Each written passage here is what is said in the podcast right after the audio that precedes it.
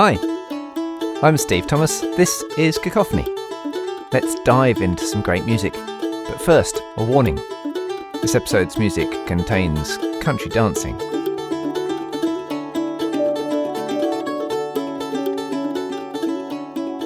Spent a large part of the last weekend playing Czech music with the excellent Rehearsal Orchestra in London. Much fun it was too.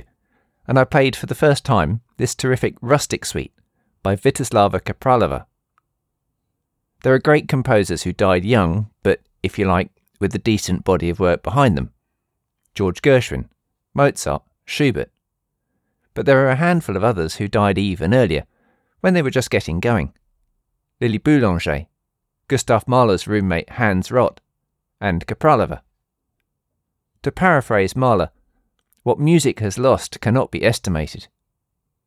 He was talking about Rott, but it applies just as well to the others.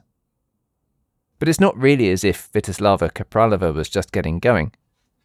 Though she died aged only 25 from a sudden illness, she'd completed over 50 pieces for a wide variety of different instruments and combinations, and she was pretty successful. She'd also conducted not only the Czech Philharmonic Orchestra in her home country, but at the Major Concert Hall in Paris, and in London, the new BBC Orchestra, in a concert that was broadcast not just in the UK, but also across the United States. The Suite Rustica was written when she was 23, in late 1938. It had been commissioned by a publisher in London on that trip, but it took a letter from them reminding her of the deadline to get her to work on it. And then she was done in just two or three weeks. We don't need to think of this as an early piece or student work. Kapralova was the real deal, and her skills and talent were already well developed. It's in three short sections, and as requested by the London publisher, it uses Czech and Slovak folk songs. Czech music's always gone down well in London, and at least one of Antonín Dvořák's symphonies was commissioned for London audiences.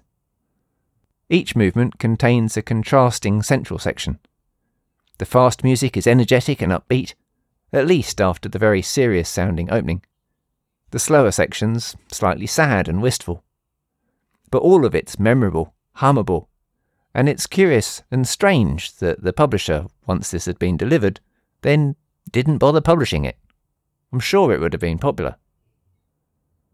In the second movement, a beautiful slow song, I had a little pigeon hidden in my wooden trunk, gets interrupted by a furiant, a favourite Czech dance that almost falls over itself in its exuberance.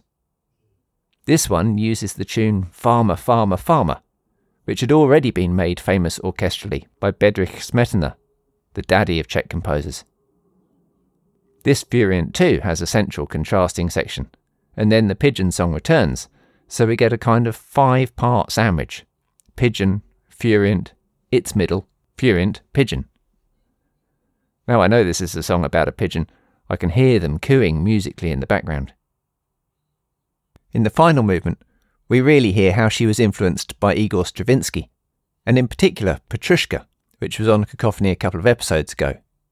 It's spiky, jaunty, much of it in a still unusual in Western music five in a bar feel, actually bars of two and then three.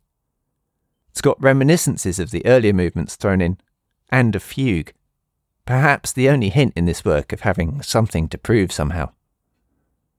Kapralova was described as charismatic, ambitious, and full of life. I think that charisma and sense of fun comes through in this piece. There's no doubt that it should be widely heard and played. It's music that leaves you with a big smile. Can't help but wonder what she'd have gone on to achieve as conductor and composer had she lived a long life. So let's have a listen. Click on the links in the show notes, and then when you've heard it, tell me what you think. You can leave a voice message or a comment at cacophonyonline.com. It's great, right? So you must know someone else who'd enjoy it. Who are they? Please share the podcast directly with them, and also put it on all your social media channels. If you'd like to support Cacophony financially, you can. There's a link to our page at ko-fi.com where you can make a one off or regular contribution. Anything would be very gratefully received. Come back for more next time, and thanks for listening.